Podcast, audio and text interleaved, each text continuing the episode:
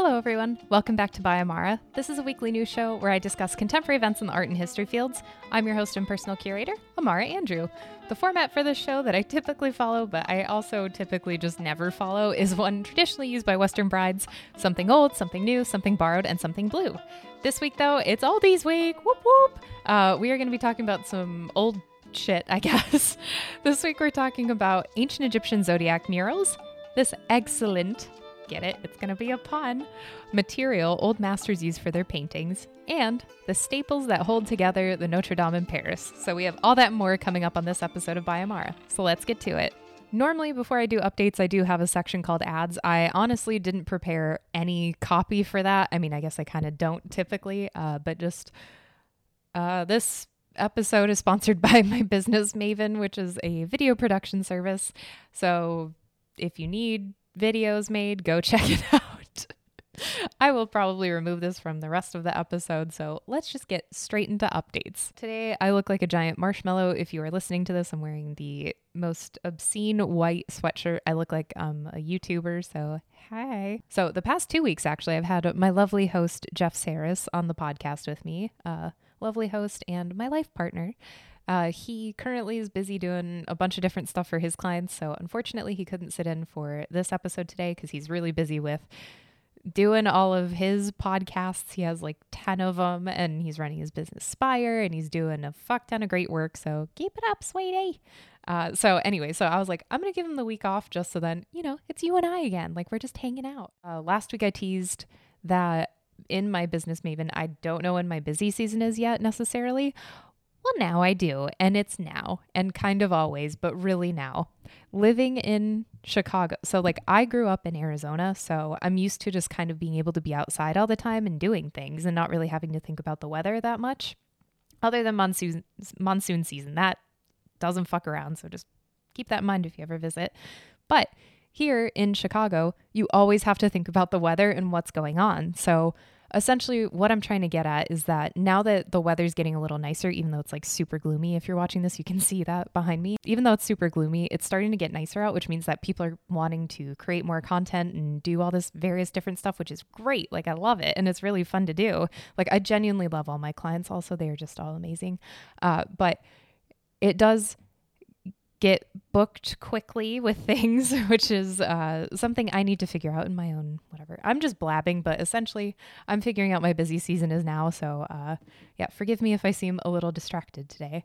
Also an update, I am totally better. I got over whatever illness it was that we got after going to Vegas for my 30th birthday. Woohoo! And well, not the illness, but my 30th birthday in Vegas. That was very fun. But yeah, we are basically all back to normal now a month later. I can taste some stuff now. I can smell some stuff, which is really cool. Coffee doesn't taste as gross to me. So I think my reason for being has finally been ignited. I don't know. Coffee really does it sets my day in such a perfect way. I don't know what it is about it, but just having that ritual is just like fantastic. So I don't know. It just makes me happy that I can taste it again, and I can actually taste some herbs and things like that because I love cooking. I love food. I mean, I look like a food right now, a giant marshmallow. But anyway, so I think those are all the updates I have. So without further ado, let's just get straight into the show.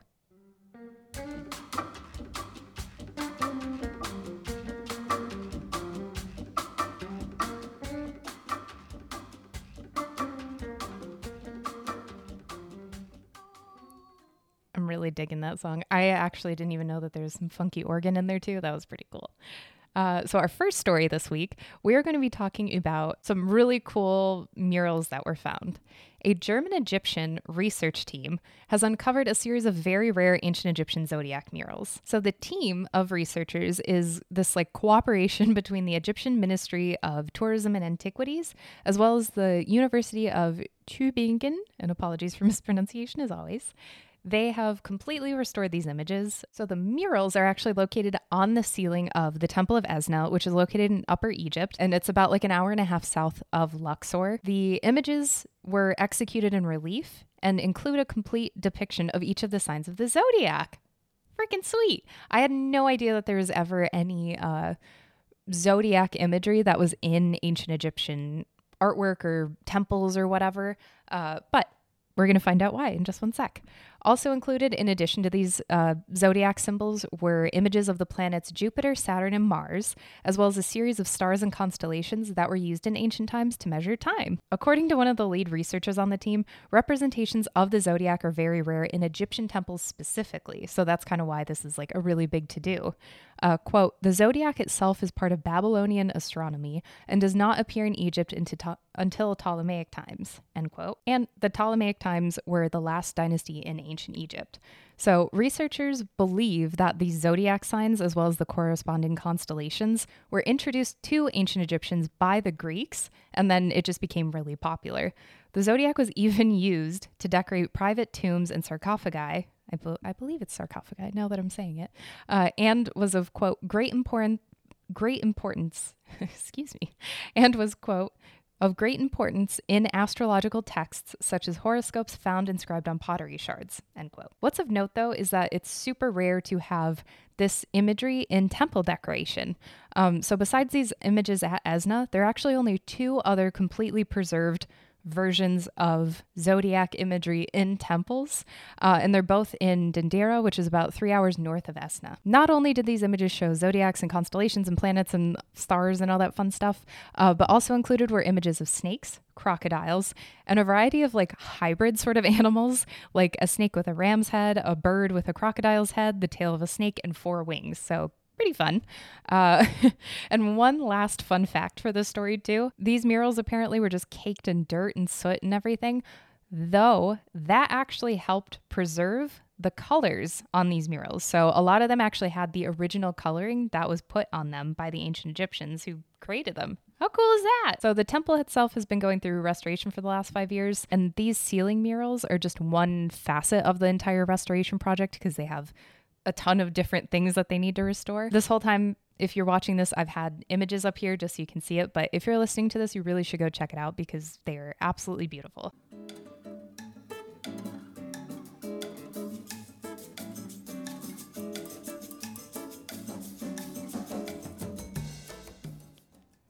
So in episode 20, we looked at a mystery ingredient that was found in Rembrandt's famous painting Night Watch, which ended up just being egg. It served as the binder for the pigment.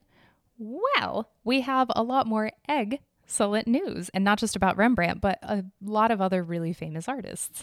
A new study was published in the journal Nature Communications that looked at how old masters mixed oil and proteins like egg yolk for their paintings. While egg tempera paint has long been used by artists for centuries, it's largely been believed that old masters who painted with oil paint, there weren't any like proteins within that. So like egg yolk, for instance, or egg, I should just say, any sort of egg binding. I'll just leave it nice and general. Also, any paintings that had been found previously that were like identified to have proteins in them were just believed to be accidental. So like the Rembrandt Night Watch, it was kind of like, what's going on here? Like this may have been an accident, but we have some new news. In this study, researchers were looking at the how and the why of, they kept saying proteins generically, but also like really looking at egg was like the main thing that they were looking at, and how this was incorporated into the oil paints, specifically looking at the paintings of people like Leonardo da Vinci, Sandro Botticelli, and then Rembrandt van Rijn. So the technical knowledge of old masters, like how you made these paints, like what the ratios were and methodologies and materials and all that, that was passed down just through the workshop itself. So like artists, like I've mentioned before, they were like the CEO essentially, and then they had people working under them to help them finish commissions and paintings and all that wonderful fun stuff. So you would pass down the recipes, so to speak, through the workshop. But then because of time, because these workshops eventually closed, the recipes were also lost to history. So that's why these studies exist, and that's why people are just like, okay, let's try to figure out, like, let's reverse engineer this, so to speak. So it's known what binders, pigments, and techniques were used, generally speaking, but not in great detail. So it's like, well, how much of this was used? How much of that was used? How is this mixed? What is this? Because it is a very exact science, which I found out in this study. The authors of the article state that even small amounts of egg yolk mixed into an oil paint with a brush directly on the palette can result in very stiff paints. So that's why you need to know what you're doing if you want to do restoration work on these paintings, which that's a huge reason why you need to know this, is restoring, conservation, all that lovely, wonderful, fun stuff. What can also happen is when the ingredients aren't mixed properly, something called wrinkling can happen to the painting. They specifically talk about Da Vinci's Madonna of the Carnation, and it's interesting. I honestly have never seen this before. Wrinkling can happen typically within days, and when it does, or when it did rather, areas were usually improved by artists and then fixed immediately, so there are very rare examples of showing wrinkling, because if you're giving somebody a brand new painting, why would you allow it to just still look wrinkly and weird? And it literally looks like wrinkles, which is so weird.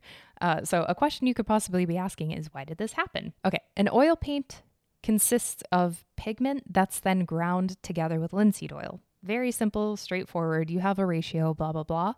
Well, when linseed oil cures or dries, a film may form on the surface due to oxygen distribution in the paint layer, resulting in an uneven drawing between the surface and its bulk. So it's kind of like a film settles on top because the ingredients kind of separate, and it has to do with humidity. It got very scientifically technical, I will just be honest with you. So I was like, okay, what's like the path of least resistance? Like, what's the point? So essentially things separate. Humidity also warps it and makes it weird. Researchers, though, did find out that egg yolk, so having that binding protein, could drastically reduce rates of wrinkling in paintings. So they did their own experiments and stuff like that, which is really cool. So for this study, the researchers wanted to test adding different ratios of things together, different pigments, different oil, different ratios of different things and all that fun stuff. So for this study, they used paints that were prepared using linseed oil, egg yolk, and either lead white or ultramarine blue as the pigments for the paint, just to see how it interacted. They did, however, use a synthetic ultramarine blue instead of a natural one that would have been available to Italian Renaissance artists, mainly because they wanted to, quote, ensure a constant pigment composition, end quote. And just to wrap the story up also, the researchers learned a few interesting things from their studies.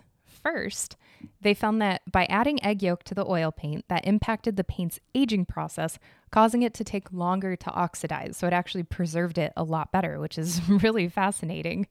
Another thing that they found was that by including the egg yolk, they could create thicker, chunkier brush strokes, which would have allowed for the use of less pigment, which could ultimately save money on some pigments. So like ultramarine blue, lapis lazuli, which is like the main material that was used to create this blue color, because you'd grind it down and everything. Also, super beautiful stone, but that was so expensive. For a time during the Renaissance, it was actually more expensive than gold. So basically almost any single painting that you see that has this really deep, beautiful blue to it, or even just a lighter blue, that person who commissioned it had money galore. So fun little tidbit, I guess, that you're learning today is that blue was actually way more, this lapis lazuli specifically was worth way more than gold. So fun fact of the day. There have been a lot of different studies like this that have been taking place in the museum field, which is really great, because by knowing these various different things,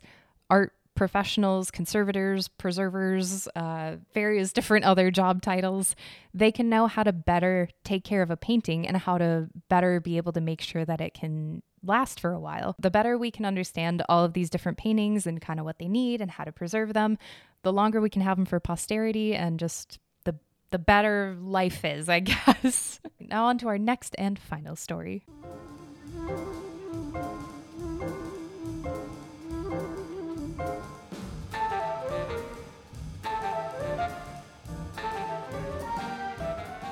So our final story for today, shows that staples aren't just for your papers. This is really interesting. I had no idea that this actually existed. Also, I should preface this with, I love architecture and I find it to be very fascinating and interesting. And I took many history of architecture courses, but never anything that got very in-depth to medieval European architecture. So this is just really cool. Anyway, a couple weeks ago, researchers found large iron staples in the Paris Notre Dame Cathedral's stonework among the walls, columns, and tribunes. And while it's been known that these iron staples have existed within the fabric of this building, like to hold it together and everything, It was actually believed by historians and just many other people that these were added later as part of restoration work during the 18th and 19th centuries, specifically mostly like the 19th centuries, but it wasn't believed that these were actually original to the building. Until now. So a group of researchers used a method based on radiocarbon dating to determine that these staples were from the original construction of the cathedral over 800 years ago. Is my math right? Yeah, carry the one. Okay, close enough. I'm not good with math. This now makes the Notre Dame the first known Gothic cathedral where iron was used massively as a proper construction material to bind the stones together. Other kind of contemporary buildings are within the 50 to 100 years or so, they used wooden tie rods between the arches, but the first master builder of Notre Dame made the choice, like the conscious decision, to use durable iron instead. That is tricky though, because the density and like the weight of iron is more than what wood would be. So also it would be, I would presume, more expensive because it was difficult. You had to like forge them in a different way and all that fun, wonderful stuff. So I would presume that you had to take all that weight into consideration, which is very different. So kudos to the original master builder. In total, within the entire structure, it appears that there are almost 300 accessible staples throughout the cathedral. So there are probably more that are currently hiding. The team, with permission, removed 6 of these and in order to test them with that method based on radiocarbon dating. It like wasn't specific in the study what it was, but they just said it was based on that. So they took staples from various different parts of the structure. So some of them were going to be bigger, some of them were smaller. They weighed between 4.5 to 9 pounds and were between 8 and 20 inches long. So these are pretty big suckers. I don't know how big 20 inches is. There's a joke in there. What's also interesting about these, though, is that they appear to consist of... It was kind of unclear because this was translated also, so you lose some nuance and all those fun, wonderful things, but it looks like some of the staples were consisting of several pieces of iron that were welded together throughout time, apparently, or each staple may have looked like it was from a different time period, just judging by the provenance of the iron and all that. Either way, kind of a mishmash of history and everything. And it's not like it's like hundreds of years or anything like that. I think it took about 50 or so years for the project to be completed. So like it makes sense that you would have iron from, 1160 or what.